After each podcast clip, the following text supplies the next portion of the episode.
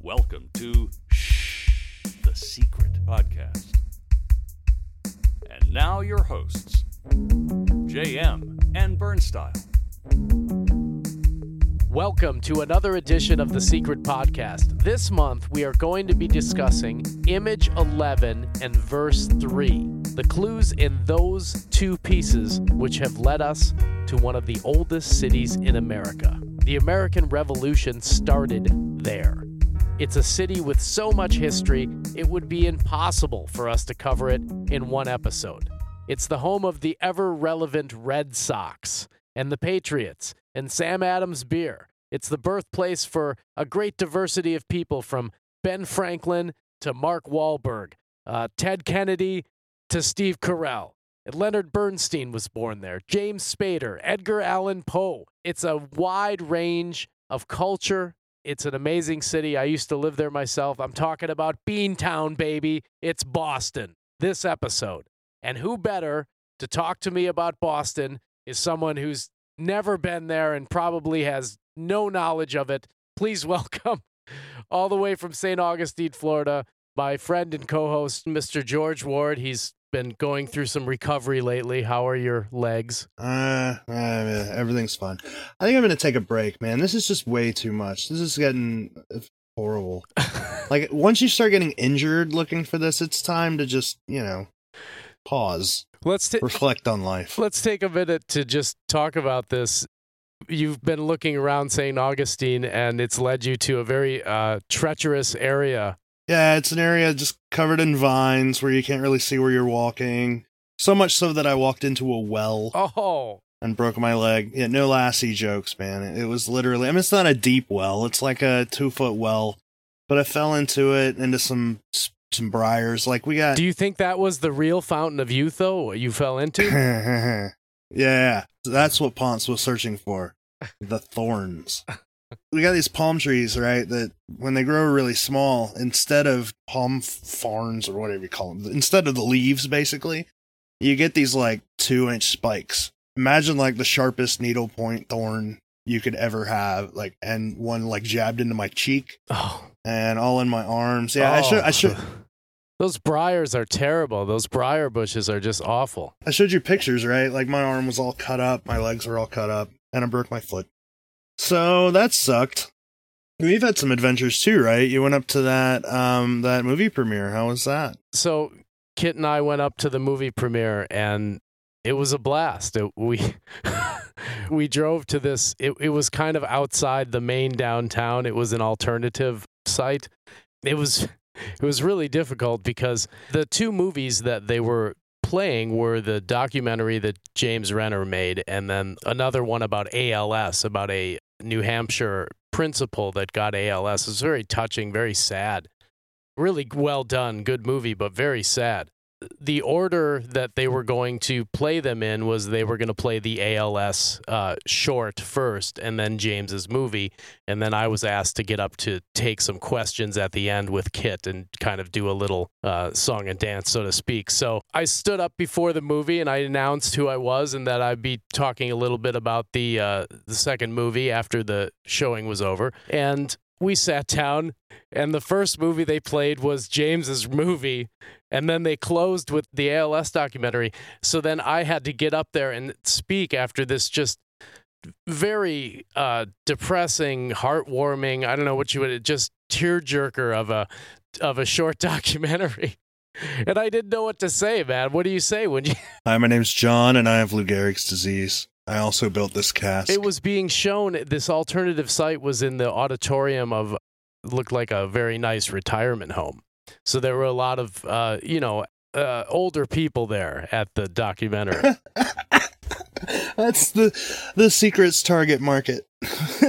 so anyway, I was trying to be cordial, and I just, you know, I, I just said, I, look, I really don't know how to follow that, uh, and got a few strange laughs, and that kind of made things better. But it was pretty interesting. Some of uh, our friends are in the movie, and there's some interesting sites that we've all seen that are visited. Overall, I'd say if you didn't know anything about the secret already and you watched the documentary, it would probably bring you into being interested in finding out more about it. It didn't go into a lot of great detail about clues. It was just kind of a beginner's guide to it, I guess. A lot of people were interviewed about it, and it was made in a way that was succinct you know, it, it's a short film. It's about an hour long or something. So it didn't really drag out. There's Ben Asen is in it. Uh, Sandy talks uh, quite a bit. Andy and Brian are in it for some very funny moments. And, you know, overall, if you like The Secret, you'll probably want to see it and check it out. But nothing groundbreaking. It's all information that's like years old, right? It's kind of a recap of some old information and some uh,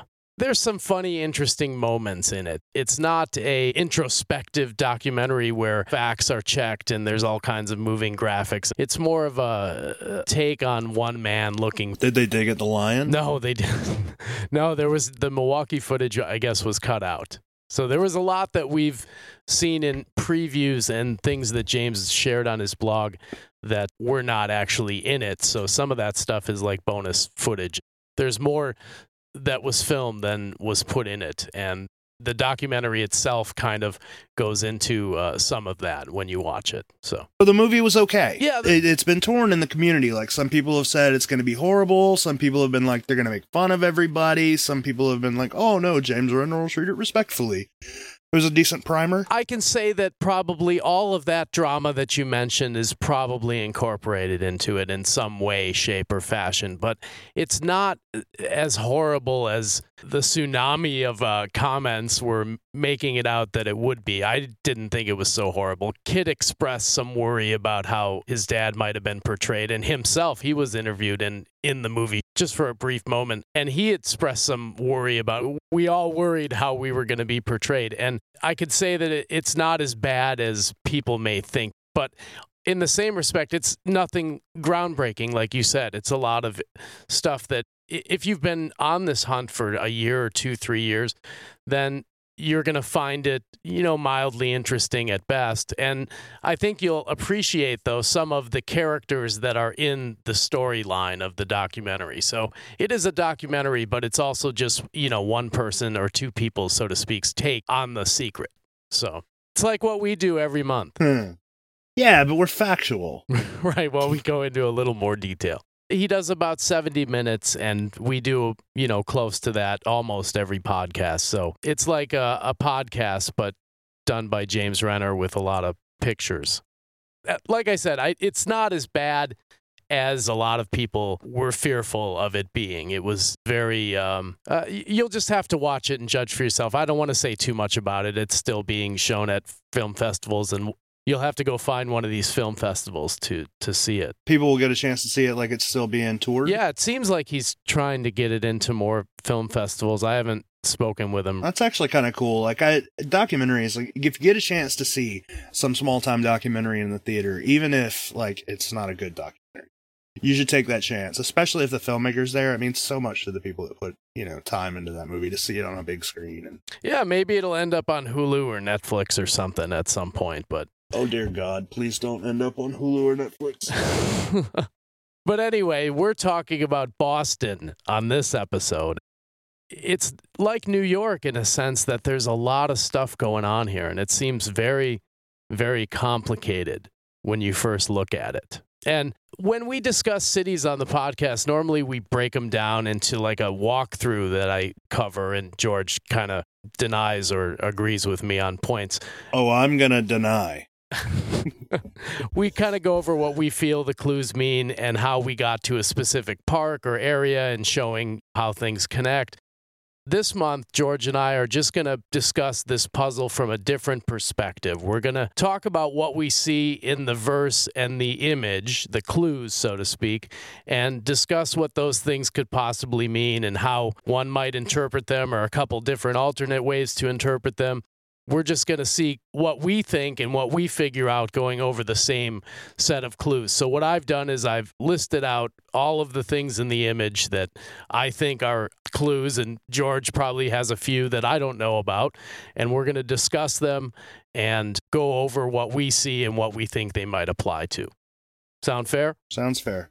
We'll start with the image let's talk about numbers because that seems to be the first thing that everybody would want to look for when trying to figure out what city they're supposed to be in. And there's numbers in a lot of them, as we know. Yeah, but there's a lot of numbers in this one. Like a crazy amount of numbers, and they're all the same numbers. Like some, something that tells me these numbers are important. And there's also different depending on how you interpret numbers, if you look at code and stuff like that, there could be an endless supply of numbers buried in this thing. So we'll talk about some of that here in a minute. First off, I'll just say Boston's longitude, latitude coordinates are 71 and 42 roughly. I think it's 42.3 or something, but roughly 42 and 71. Right above this shape that looks like a globe that you'd see in your classroom. We have what looks like a group of numbers. They've been read and interpreted in different ways by different people, and they've all come up with different numbers.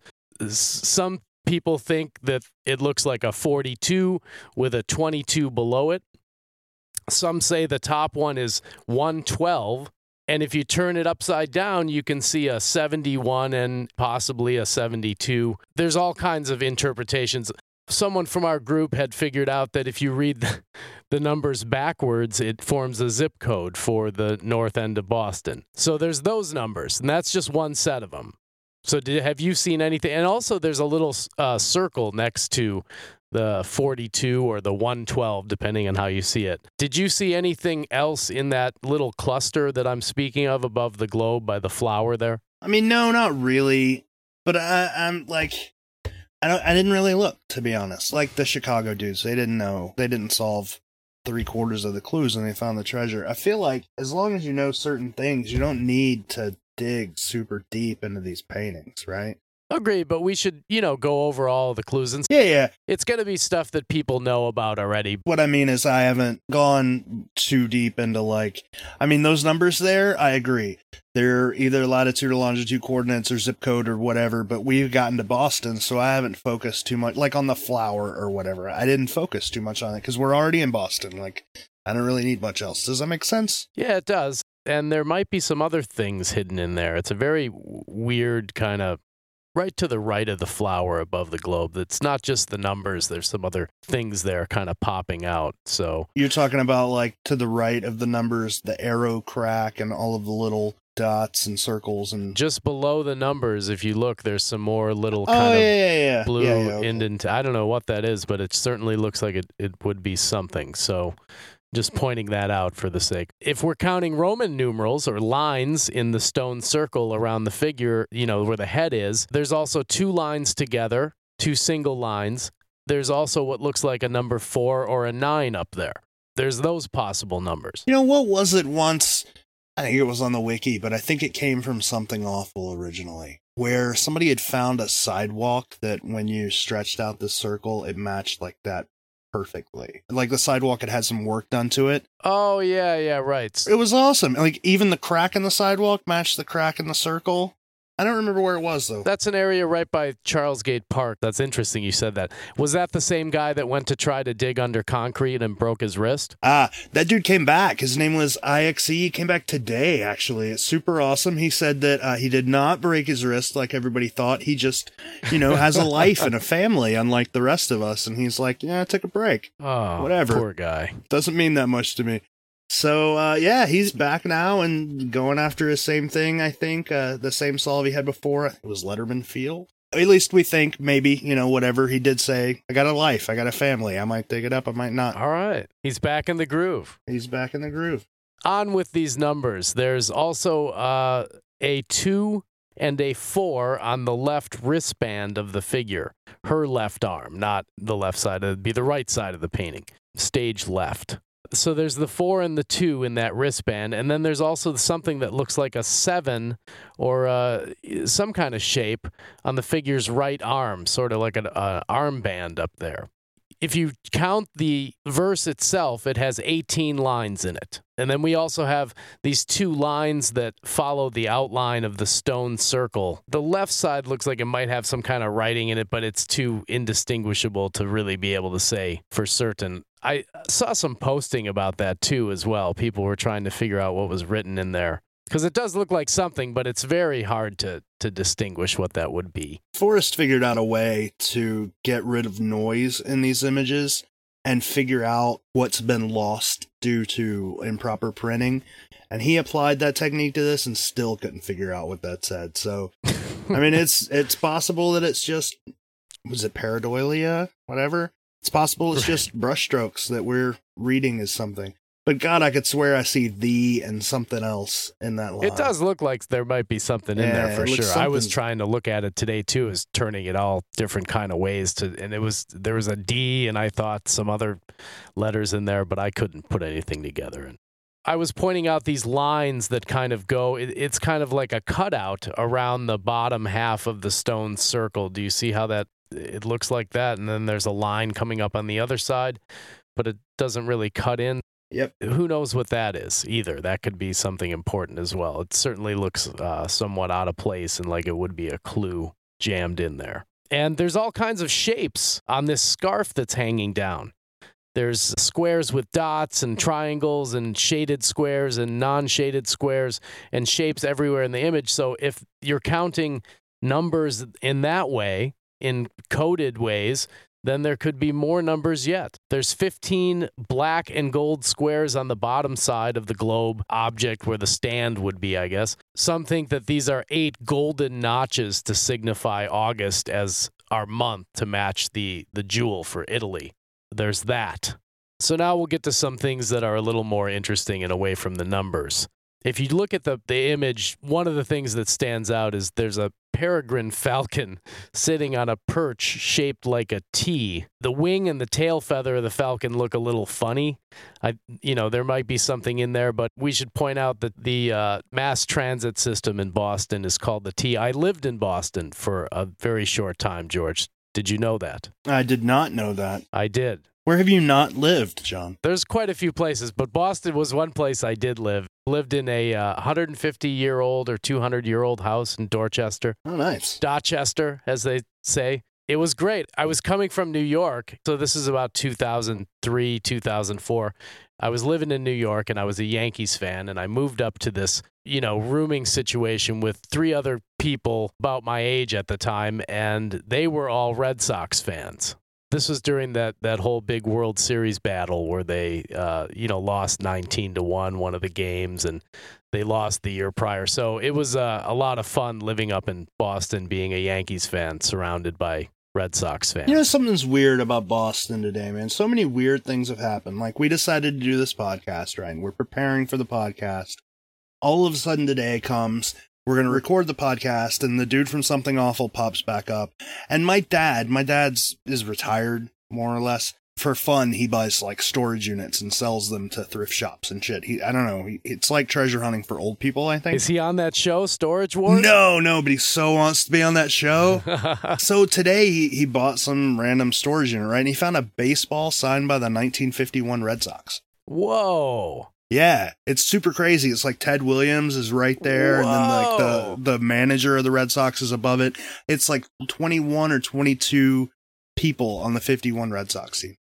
It's crazy. That's amazing. A lot of strange energy for Boston today. I don't know what Go it is, and it's it's Halloween. And the Sox, yeah, they're and I'm in Los Angeles. I did, I did do a gig two nights ago at a club Saturday night where there was a game on. The last game where the Sox beat the uh, the Doyers.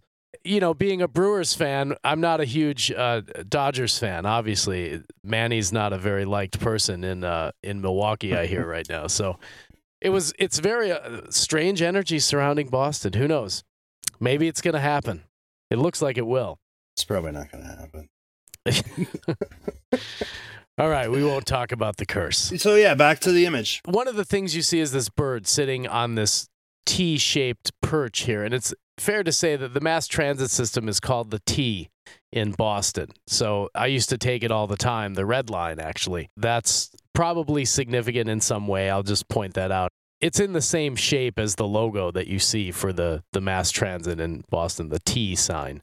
So there's this falcon sitting on the perch there, and there's a very strange. Uh, there's like a bubble by his head, and then just to the right of it, near some part of the sleeve hanging down, there's a, another bubble. I thought I'd point out that there's some interesting coincidence about that if you look at the puzzle in the sense of having some wordplay to it, which we know it does in, in other instances. So the bubble is by the beak of the bird. Of course, one of the main streets that runs through this area that everybody's very focused on here in Boston is Beacon Street. You'll notice that right near Charlesgate Park and Fenway Park, in this same area where Mother's Rest is and what leads into Back Bay Fens, is this same intersection shape on Beacon Street. It's actually where Beacon Street meets up with Charlesgate Park. Is that of interest? Probably. You might want to check that out. I'll post some pictures. George is, is looking at them as we speak, so he can comment, but I'll, I'll post them up and you can see some similarity to what's going on here with some of these shapes and uh, possibly some wordplay going on.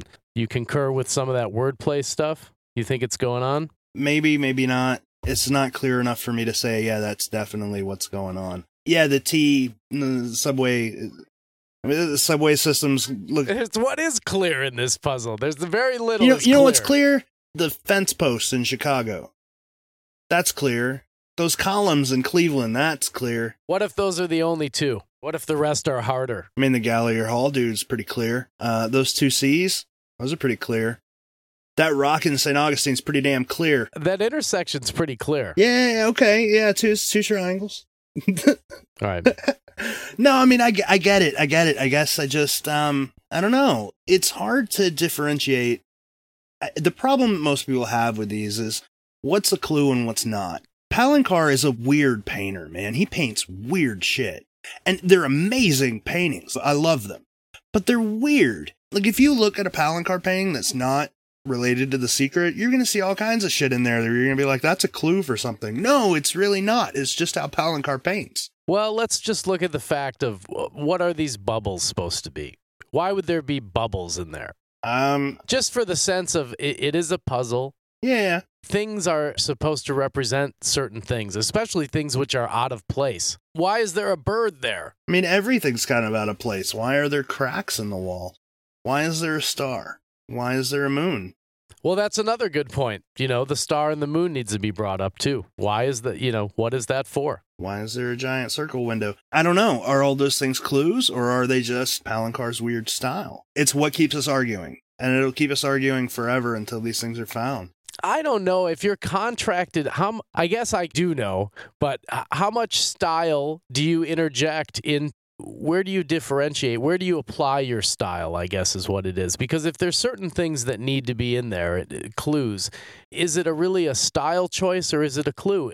There should be a way to differentiate. I would think. I look at the San Francisco painting specifically. It's what I'm talking about right now they've got all the weird mountains with the voids in them, right? And everybody's like, well, the voids and the mountains have to represent these shapes or whatever. This void matches this. You know what I'm talking about? The blue voids. Yeah, yeah. Where people are like, this is a lake or this is part of Golden Gate Bridge or whatever. Sure. And then there's another Palencar painting where he paints the exact same mountains with the exact same voids. And you look at those voids and you're like, whoa, these must be a clue for something too. But no, they're not. It's a painting not related to a treasure hunt. It's just how he paints mountains what I'm torn with now is now that I'm I'm looking at a lot more Palencar art. What I'm trying to do is look at the way he paints things normally versus how he painted things in the secret. Hoping that I can pull out what is and isn't a, a, a clue, if that makes sense.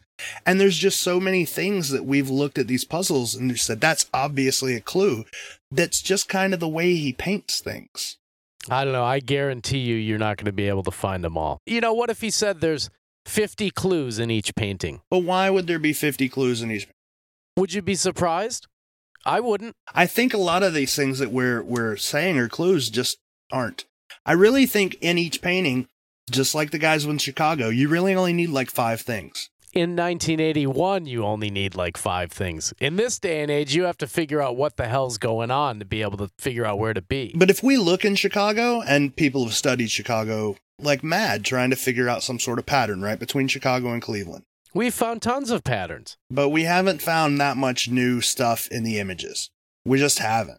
I found some new stuff. Have you found 50? No, not 50, but I also have a life. There's There- but there's there's maybe like 10 important things in the Chicago painting, right? 10 things that lead you to the treasure. None of them are hidden faces and patterns. Well, no, there's not hidden faces and hidden words that you need to figure it out. But what I'm saying is, time is not on our side. So the best thing is to try and interpret what these things are. And possibly some of this stuff is interrelated to the verse or the puzzle itself. And it's not even stuff we should be looking for on the ground, such as the land by the window or some of these other clues that are self referential. Right, right. And there's a lot of cryptic things going on in this verse. yeah. It's not easy. Let's just say that. You don't say. yeah, right. The woman in the image is holding a box, okay? And on the front of the box, there's what looks like this castle with maybe a moon rising over the top of it and then some interesting curly Q lettering and like a little design on the left-hand side of it. There's a few things that this could represent and there's all kinds of theories. Boston is one of the most interesting puzzles because the theories that are out there are pretty varied and they're all pretty original. I'm taking a lot of this stuff from things that have been out there for years and I'm putting some of my own stuff that I've found in with it. There's a lot of interesting theories, and I'll try to cover the different angles on each of these clues that different people think what they are. But if you really want to get into reading uh, an interesting theory for uh, any city, Boston is a good one because they're all very, very interesting. and very different. Like people's opinion of Boston, it's you either follow everyone and you end up at Charlesgate, or you go way off. Like everyone else is just completely different places. It's crazy. It's interesting to read where some people think that Boston is. Like how some people interpret the verses. It's it's it's all over the place. That's why I'm not even going to attempt to try and do the same thing that we've been doing on the other podcasts with it because I could take you down one path that would lead you towards the uh, the Charles River with a bunch of image matches there. I could take you down another path that leads you towards the Victory Gardens and the, the World War II Memorial. There's another one that leads you to Charlesgate, and it's all based on interpretation. To this point, I don't think anybody's had any kind of solid uh, there's been solid theories for certain things, but no one has really made that much of a cohesive connection to reading the verse out like you know stereo instructions. They're just it's it's kind of all over the place. You know what really blew Boston apart? The greatest clue that we've had for Boston was in the Japanese translations. The hint for Boston was if I give you a hint of any of the verses, it will give it away. you will know the location if I tell you any hints. I mean, I'm paraphrasing, but that's basically what he said. Like, if I give you a hint on this verse, I'll give it away. Which tells me all of the verses are connected. All of them. Because if you give me a hint on one line, I'll know what the rest of them mean. Well, That blew Boston up. It, it- it's no more, it can't be, let's start here, let's go somewhere else. Because if, if I give you the start, that doesn't tell you where the end is. if you just try to read the verse like a step by step instruction, I don't think it works that way either. I do think that the image contains maps and leads you to a certain point. That's, you know, my belief. I don't think that it's prudent to try and read the verse as step by step instructions. I think there are clues hidden in them, and there's probably a set of instructions of where you should dig hidden in them. But yeah, I don't think you can read it from go start here to go to here. I've tried that. I've you know, I've successfully been able to come up with a Cleveland explanation of, of how the verse does that. And I don't know if it's right or wrong. so I it's not something I can really put any amount of confidence in at this point. When you start to get really deep into all of these and you try to look for patterns, you see similarities, but not exact patterns. So it really gets to be a problem trying to figure out what's right and what's wrong. As far as this picture goes on this box, there is uh, one of the most famous buildings in Boston is Trinity Church. It's on Clarendon Street. It's a very iconic building. It's right next to the John Hancock building, which is a giant green tower. Some people feel that that's a, a solution for one of the verse lines. And it has uh, these conical shaped spires going up to the top and some similarity to that on the box, but not anything more than just kind of the shapes of those. There's also another explanation as to what this image on the box could be, and that is a building that's not even in the United States. It's in England. It's the home of a guy named Horace Walpole. The building or castle, as it is, is called Strawberry Hill. This guy, Horace Walpole, he wrote a lot of letters and in one letter that he wrote to a guy named Horace Mann, there was a uh, excerpt from that that said, The next Augustan age will dawn on the other side of the Atlantic. There will, perhaps, be a Themistocles at Boston and a Xenophon at New York. This is believed that this quote was taken and kind of rearranged in the beginning of the verse here. So, anyway, that's the home of Horace Walpole, where those letters originated from. And I believe that at some point they were on display at the Boston Public Library, or maybe they are, or maybe there's some kind of connection there. I'll have to research and find out.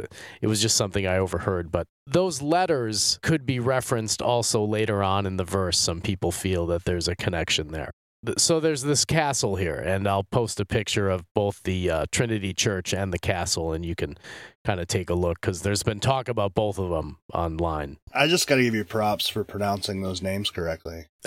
That's crazy. I'm impressed, man. I really am. Thucydides and Xenophon? Yes, yes. I could never do that. No. They just say T and X. It's easier that way. Yeah. The woman in the image has her hair flared out in a way that is a strong resemblance to the way Boston Harbor is set up. If you look at a map of Boston, you'll see what I'm talking about. On the right half of the painting, where it does this hair flare thing, if you look in the negative space, there's kind of like a blue highlight and it comes around into the negative space of the hair flaring out. It kind of resembles almost a skyline or something in there. People have been trying to match that up for a long time and have been very unsuccessful. I don't know if that's maybe the Hancock building in there, uh, some kind of skyline view of Boston. There appears to be two spires and, you know, a shorter building and a very tall building, and then, you know, another shorter building next to it and some other stuff. So feel fair to point that out. Do you see anything else in that hair? There seem to be possibly a lot of hidden things in there. I, I can't see too much more than what I've just pointed out, but perhaps you have a different take on it. There's a fairy in the hair. I don't know if you saw that. She's holding a gem. it's green. Yes, yes, we'll get to her in a second here. If you look on the dress, George, there's this crazy pattern outline like swirly curly Q thing with leaves and stuff hanging off of it. Probably looks a lot like the thorn bushes that you were in recently. Not nearly as pointy. I wonder how interesting it is for people to hear us describe an image. That's why they have to log on to the Facebook page, The Secret Podcast, and you can see all the images of the things we're talking about. But uh, yeah, you know, they probably just laugh and, and yell names at the radio. This painting is it's blue. It's a blue painting with a girl in it. and she has black hair. This woman, no, she has orange hair. It says dig in Boston, really big. There's an X. you can't miss it. So if you look at this dress, there's kind of a backwards S in it. And who knows what that means? There was one user, I think his name was Lewis, that had figured out that in one of the illustrations, that the word Boston was spelled out. Oh yeah, in the it's like the first image in the book, right? It's on the flyleaf. You open the book. Yeah, it's pretty close to the beginning. Second and third page, there's like an elf sitting on a or I don't know what the hell he is. Somebody's gonna correct me and say it's not an elf. Sitting on a like a pillar and his hair pretty Does he have a shovel? he does have a shovel Probably supposed to be our author. and it's super interesting that he's sitting on the pillar with his back to the fence Very interesting. So that has been pointed out as well that there uh, is that connection. And if you look at that illustration, you'll see some of the same curly Q kind of stuff that's going on in the body of the dress here. And it's kind of like it lo- almost looks like an embossed image that's coming out of there. And if you take a look, you'll see some of that same curly Q writing up in the top left hand side of the box that she's holding, the, the Pandora's box thing, as some feel that there's a, a painting that uh, represents that. I don't think it's uh, the Rossetti though. I, I think there's the Waterhouse painting clearly represents the the way the hands are holding that box. If you're into that theory, by the way, the writing on the front of the Charlesgate building, which is right, it's on Beacon Street. It's right across the street from Charlesgate Park. It has some of the same curly Q kind of design going on, and there's a whole lot of similarity to the lettering and the way it's formed on the facade of this building above this arch here. You might want to check into that. That's you know right across the street basically and around the corner from the the two C's that everybody likes to dig at, which also was featured in the documentary, by the way. That was like an extra that he posted on his website where they were digging where many, many people have dug before. In that one little yeah, corner. and- right, exactly, between the two. That thing has a perpetual hole in it. I'm not sure how they keep earth in that little area in between those two seats. It's an interesting area because there's a lot of image matches there, but I, we just don't know how much stuff is in this image. There's a lot of stuff. Sure, you find three or four things because that's a lot compared to some of the- the other sites, but and there are there are a lot of image matches here, but there's a lot of stuff in this image. It's only interesting if you ignore the verse. Like, there's no, absolutely no way you can dig in that corner and be following the verse. There's No, just no, not. it doesn't work. It doesn't really work. and we'll get to why, I'm sure. there's a lot of problems with that solution. But uh, I mean, for the back in the day, and that's so old. That's a very old solution. So back in the day, I'm sure the first people that went to dig there thought they were going to find one from what they everybody knew at the time. There's three blue colored globes in the bottom right of the painting. The one that is on the spindle there that kind of looks like a classroom globe, some people think is supposed to be representative of the paper, the Boston Globe. One of the globes in the bottom right hand side is actually sitting on sort of a pedestal, which might be represented in something we would see. Uh, it almost looks like the top of a uh, something you'd see at a barber shop or a police station, maybe, or maybe a crystal ball sitting in a uh, in a holder. So it's some kind of shape down there in the bottom right hand corner. And some of the uh, people think that they're very representative of these round lights that you see right across the street from the Charlesgate building in the park there, where those the double C's are, where everybody likes to look. Okay, now it's time to get to your fairy that in the hair, the one that I missed. You know what I do think is a weird hidden clue that not many people can see, that you need a magnifying glass to see. It's that four-leaf clover in the wing. That four-leaf clover is in so many paintings. Like why are there four-leaf clovers in these paintings? What do they have to do with each other? There's one in the Roanoke one as well. Yeah. There's Very one in another one too. I don't, I don't- it's like why are they there? Those are good questions to ask. Those are the things people should be looking And at. And they're so hidden. I've always said this, and people agree, people disagree. I don't care. The Cleveland flower and the Montreal flower, they share the same design. And the Charleston flower, too. The petal design, they're all kind of the same. They follow the same pattern. Like, why do they follow that pattern? What's the big deal about that particular flower? What's the big deal about this four leaf clover? There's a lot of questions about this stuff. There's this small fairy that's holding the gem with her arms, and the gem is making a very strange. If you look at her arms and the gem together, it makes a strange shape. It's almost like the top of a building that might be a diamond shaped building, like the kind that are lower on one side and higher on the other. Looks like the top could be a top of a skyscraper or something like that. The hands going at that 90 degree angle to the right and coming up looks a little strange to me. And the four leaf clover. I don't see anything else strange in that. I don't know if it's supposed to represent something or not, or if it's just, you know, if there's a clue hidden in it or what it is. But those are the things that I see out of that. Have you seen anything with the dress? Has anybody pointed out anything else about that? The lady's right sleeve is a little weird, the way it folds. It doesn't fold naturally, but nah, I don't know. Oh, yeah. Okay. That's probably just another one of those weird stylistic choices. Who knows? We're pointing this out for all of you. So you can research this however you maybe you'll look at that and go, "Oh yeah, that looks like that thing by Tommy's house." So who knows? You know, th- this is we're just pointing out what we see and what we think are things. Our our theories are just being thrown out for kind of a quick start guide, but you do your own research. The- Our solutions or theories of solutions on this don't count for this episode. Fucking Tommy stealing all the treasures. Hey Tommy, why don't you get your shine box? So the verse, we get into the verse now, and this is where it gets extremely hard and, as George says, unfun. The first line is that line that we spoke about earlier. Uh, if the the lit, ah, can't do it now.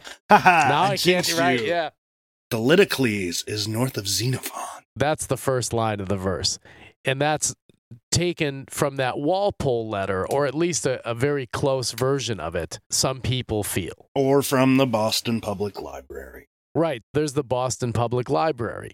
And people have pointed out that it says these two names on the facade of the Boston Public Library. They also says those two names on the wall at Cleveland. The interesting thing about the Boston Public Library is there, Thucydides is not north of Xenophon. He, is north in that he is higher in the list, but he's not north of Xenophon. You have to go to the letter. The letter says there will perhaps be a Thucydides at Boston and a Xenophon at New York. So he's tying the two together, one with Boston, one with New York. So if you look at the building, the front of the building, you'll see that the word Boston of Boston Public Library is actually written on the facade to the right of where you see T and X. If you look to your left, there's a street sign which was there in the 70s and is still there today, which is the highway entrance, and it says really big letters, New York. So here we have this uh, interesting clue with some interesting twists to it. Now you have a direction north and south running across the front of the Boston Public Library, and you have a something that says New York in one spot and something that says Boston in another spot. Yeah, that's a little too coincidental to, to dismiss. Take it from there. You check that out, see what you think it might mean, because the next line of the verse says, Take five steps in the area of his direction. And I like the debate that was kind of going on about this recently, where it's really depends on what you interpret the word his as being. Is his supposed to be Thucydides? Is it supposed to be Xenophon? Or is it supposed to be Walpole? And what could that possibly mean in front of the Boston Public Library? Here we go. Right now, you can't really follow this from the first four lines on, really. You you could interpretly follow it. You could go five blocks in one direction and you could get to an area where you you will see some image matches. You could take five steps and look for a tower, which it says in our next line. It's an instruction. What do you think? What is his, George? I don't know. What is how are we supposed to read this? I don't think you ever have to go to the library. I just think you have to know it's there. I think his means towards the library. Okay, that's an interesting theory. So his means towards the library, but you're going to be somewhere else for some reason. Maybe the image has led you to some certain spot. Maybe, you know, some other verse clue has led you there. So that's a that's an interesting way to look at it. You'll need to take 5 steps in the direction of the library at some point, but you shouldn't be at the library when you're taking the 5 steps. All right. We have a green tower of lights in the middle section. This sounds like it's a descriptive line for something. Are we supposed to see this on the ground, perhaps? Uh, some have referred to the lights at Fenway Park as a solution for this. There's also light poles all over the place. There's a light pole at Charlesgate Park that has lights in the middle of the pole. There's some stuff down at, by the Charles River that can match up the same way. I don't know what this line's supposed to represent. Obviously, you're going to see a green tower. Some people think this is the line that refers to the John Hancock building. I don't know where you're going to see this green tower of lights, what it's supposed to be. Is it an icon? Is it something you see along the way? Is it small? Is it big? I don't know. It's just there. There's a lot of things it could be that we found, but we don't know what you know, again, no one's really strung together a cohesive path that makes a lot of sense on this one. So we found all kinds of things in Boston. They found all kinds of interesting things by Paul Revere's house. You know, some of the same uh, squiggly decorations that you see on the uh, on the image. It certainly does seem to be a descriptive thing that we're supposed to find or be able to see. And then we have the next lines near those. And it's strange how he will use two words to make a line in this one. It's very, very drawn out. Those of you who are looking for acrostic and letter puzzles and uh, other things that have to do with stretching a verse out longer than it needs to be, you know, who knows what he's doing by drawing this out. But these are three separate lines near those who pass the Colosseum with metal walls. He likes to do this. He does this in St. Augustine. He says, near men with windrows. So now we have near those who pass the Colosseum with metal walls. So now you have to figure out who those are. Uh, which Coliseum? We assume he's talking about Fenway. Fenway Park is only a block away from Charlesgate Park, and Charlesgate Park and Mother's Rest and Back Bay Fens, it's all one area. It's kind of like Cleveland, where you can get to the cultural gardens by walking along that parkway. You're not necessarily in the gardens three miles away, but that park continues all the way into there. It's sort of like that. Once you're at Charlesgate Park, you're at Mother's Rest and Back Bay Fens. It's all connected along that river. This area is not but a block away from Fenway Park. I mean, that makes sense. I think a lot of people agree on that one. Yeah. Again, we can find little areas, but, you know, any kind of cohesive structure to this thing is. Now we have face the water with your back to the stairs. Again, it seems to be that we have some directions on what to do here. I put this in the same category as take five steps, line above the one we were just talking about, the library one, take five steps in his direction. Since there appears to be water in both parks in the area, perhaps these are just literal instructions that he wants us to do is face the water with our back to a set of stairs. However, if you like wordplay, there's another way you can interpret this, and that's if you do happen to start at the Boston Public Library and you feel that's where you should start, and then you take five steps by walking five blocks towards the river you'll find that there's a street there called Back Street. And along Back Street is where you'll find all of the staircases that go over the parkway that take you into the park across the street from there. There's that amount of wordplay going on if you want to believe it's there. There's even something that you can solidly check out that fits with that. Again, back to square one, basically. Face the water with your back to the stairs. There's a place in Charlesgate.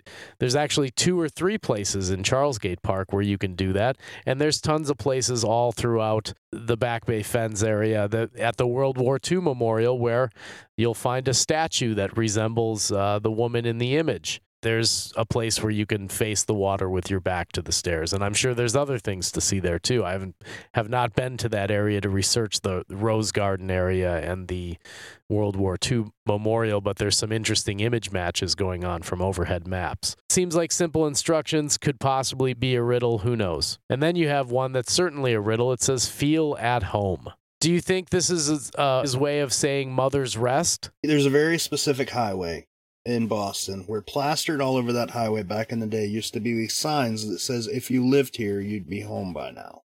So you think there's that? Could it be uh, a riddle for a place you're supposed to stand, or be, or look for something? Who knows? It doesn't seem to be any kind of straightforward instruction. You don't need to feel at home to uh, accomplish what you're trying to do. That's another line that needs to be figured out, and maybe it's attached to the next two lines, which are all the letters are here to see. So now you have letters. You're supposed to look for letters. Does this mean the letters from Horace Walpole? If you figured out that part, then you're supposed to know what that means. Does it just mean a bunch of letters on a wall? Uh, you know, who knows? What does it mean? All the letters are here to see. Would you? What do you think? You're going to walk in and see a bunch of letters, George? What's my feeling with that is all the letters are here. It's two C's two C's. Nice. George Ward, ladies and gentlemen. That's good. I like that. That's really good. I've never heard that before. Did you is that yours or did you find that somewhere? I have no idea, man. I don't even know anymore. I think it's great. All the letters are here 2C. So two C's. So again, Charlesgate uh, Circle, who knows? 18th day, 12th hour. Now, wasn't there something in the hints about this at all, or no? Yeah, so the, Japanese hints, not only did they give you actual hints, but one thing they did was for the verses, they picked out the keywords, the words you need to focus on. And the only two words that were picked out were 18th and 12th. That was it. Day and hour, they weren't words you needed to focus on. You needed to focus on 18th and 12th. Again, some kind of puzzle going on. This is going to be a very, very interesting one. Lit by lamplight. Does that mean the uh, Paul Revere ride, which 18th day and 12th hour seems to correspond to as well? Who knows? It, it might mean that the place is lit up with lamps. The Charlesgate area has lamps all around it. There's other areas of the two parks we discussed that have lamps all around it.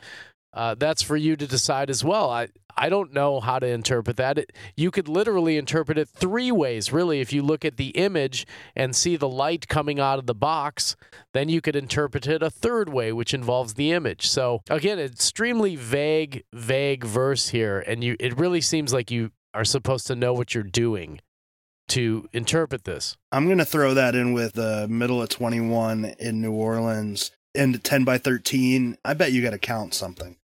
I bet you've got to align yourself. Like if those two words 12 and 18 lamps, who knows? Yeah, if those two words are picked out as the hints, it's obviously important. I bet there's something there you have to count. That's a way to align yourself. Probably trees. It's probably trees, Yeah, you know that. Alligators. It's always trees and alligators. This whole thing is full of trees and alligators and thorns. Many, many thorns. In truth, be free. That's bullshit. This is not easy. In truth, be free. Is that like his funny? He's like, oh, they're never going to solve this anyway. I'll just, in truth, be free. I think it's, uh, it's a, is it a quote from some kind of, uh, Paul Revere historical thing. He likes to do that too. Maybe it's a monument somewhere. He likes to do that. Maybe it means nothing. Maybe it's like hush.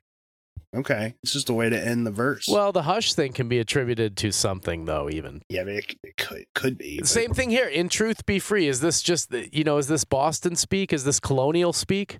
It sounds like something that might come from a book to me. Maybe just a way of telling you to look for where freedom or truth is important when you're, you know, who knows? James Renner did say that that place was kind of encumbered with homeless people, the Charlesgate double circle area. Well, I mean, homeless people are free. They're not tied down to anything. In truth, yeah, they are free. That's the truth. That's the truth, brother. Hmm. so where do you think? Like, I mean, I mean, we can't just talk about. You got to give s- people some. Where do you Where do you think it is? Where Where are you leaning towards? I had one spot that I thought it was strange that nobody had checked it, which is if you go to the end of the Charlesgate Park area, all the way to where it hits, I think it would be Com Ave or something. I think it's Commonwealth Avenue. If you go all the way to the end there, there's this little building which has a, a pointed roof. We've researched it back. It was there in the 60s. It's got all kinds of like switching boxes with numbers and letters and stuff on it. I mean, it's a very interesting piece. It's kind of off just towards the fence, towards where Com Ave is. And it's got a staircase going off the side of it that faces Com Ave. And you could theoretically stand with your back to those stairs and face the water, which would be right in front of you. And there's, you know, there's a place to dig there. There's also a spot that was pointed out down by the Charles River that seemed plausible because there were some image match things going there, but more importantly, some verse matches. But I don't seem too certain about either one of them anymore. If you look around Mother's Rest and Back Bay Fens area, especially the Victory Gardens and the World War II Memorial, there seems to be a lot of stuff that opens up into potential, hey, you know, we should really examine this more. That I've kind of thrown what I thought were solid theories years ago away and just kind of kept them in the back of my mind. I do I really can't place it anywhere. I mean, I can place that area by Fenway and Charlesgate Park and Back Bay Fens and Mother's Rest as yeah, that's that should be of high interest. I don't see if, that it could be anywhere else but in that area, but it's a big area. A lot of people have been talking about Mother's Rest recently, which I find odd because the I guess an important piece of information people should know is the Mother's Rest steps weren't put in until like '91. Did you know that? They're fairly new, so th- that can cut that out. There's a park called Paul Revere Park, right? It's got this gorgeous spiral staircase that comes like down one level. It's probably you know 30 stairs, and once you come down the spiral staircase, you dead end at Water Street. If you go up five steps and look to your left, there's a giant lamppost. If you turn around and look across from the stairs at Water Street, there's there's a monument that's just a bunch of it's like a mosaic made of tiny little letters. It's crazy how how well this place matches and it wasn't built until 2001.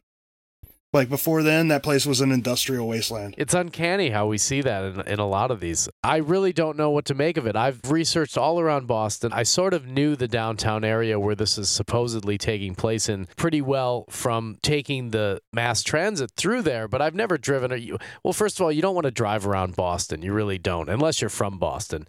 Just don't drive call an Uber or something. But I was looking around the area. There is so much historical stuff in Boston. And if you want to talk about Paul Revere and some of the things that he's alluding to in this verse, there's a lot of stuff you can see and check out. There's a ton of image matches, and they're kind of all over as well. If you look at that World War II memorial by the Rose Garden there, which matches the shape of the woman and the stone circle above her head, there's a ton of stuff to see there. There's steps and there's water and all kinds of other things. And who knows what else is written on a lot of those monuments that are out there. And maybe that thing was built in 91 too. I don't know. So that could throw that whole theory off. But there is a statue there that has uh, these wings that spread out in kind of the same way that JJP interpreted her hair spreading out like that. So I've seen a lot of new stuff and seen a lot of arguments within our group recently that make me want to uh, believe that there's a lot more to uncover yet on this one. I still think it's simple, and I think the people who have been digging at Charlesgate have been right and very, very wrong. I think they're in the right place. They're just ignoring the entirety of the verse, the whole verse. They're just throwing it out the window because that little corner where it seems appropriate to dig, where nobody could see you or whatever, ignores the entire verse, all of it but I'm 100% that that's in the right place. I think as people get more into it, they start to see these things and they start making more logical choices. And if you're into working on this stuff, there are Facebook groups which we've created and maintain for each of the cities. And there's a main podcast page and just a main page where every, it's kind of like a lounge where everybody just talks about everything. I don't even know, is that the specific Houston group? It was at one point. It was at one point, and then everybody sort of took it over. I feel really bad for those guys. I think they've set up their own Houston group now, though, which, you know, more power to them. Their page got destroyed when Expedition Unknown came out because it wasn't labeled a city. People were just like, oh, this is the main page. Right. And that's what it became. There's several pages, but you can find ours by going and searching for Shh, the secret podcast. That's S with three H's after it, the secret podcast. And you'll find our main podcast page and then all the pages which are linked to that page. So I, I think there's 12 or 13 of them and there's a thousand users on there that you can bounce ideas off of and talk to about different things that you may have seen. Maybe you live in Boston and you're listening to this. You're hearing me talk about something and you're saying, hey, I think I know where that is.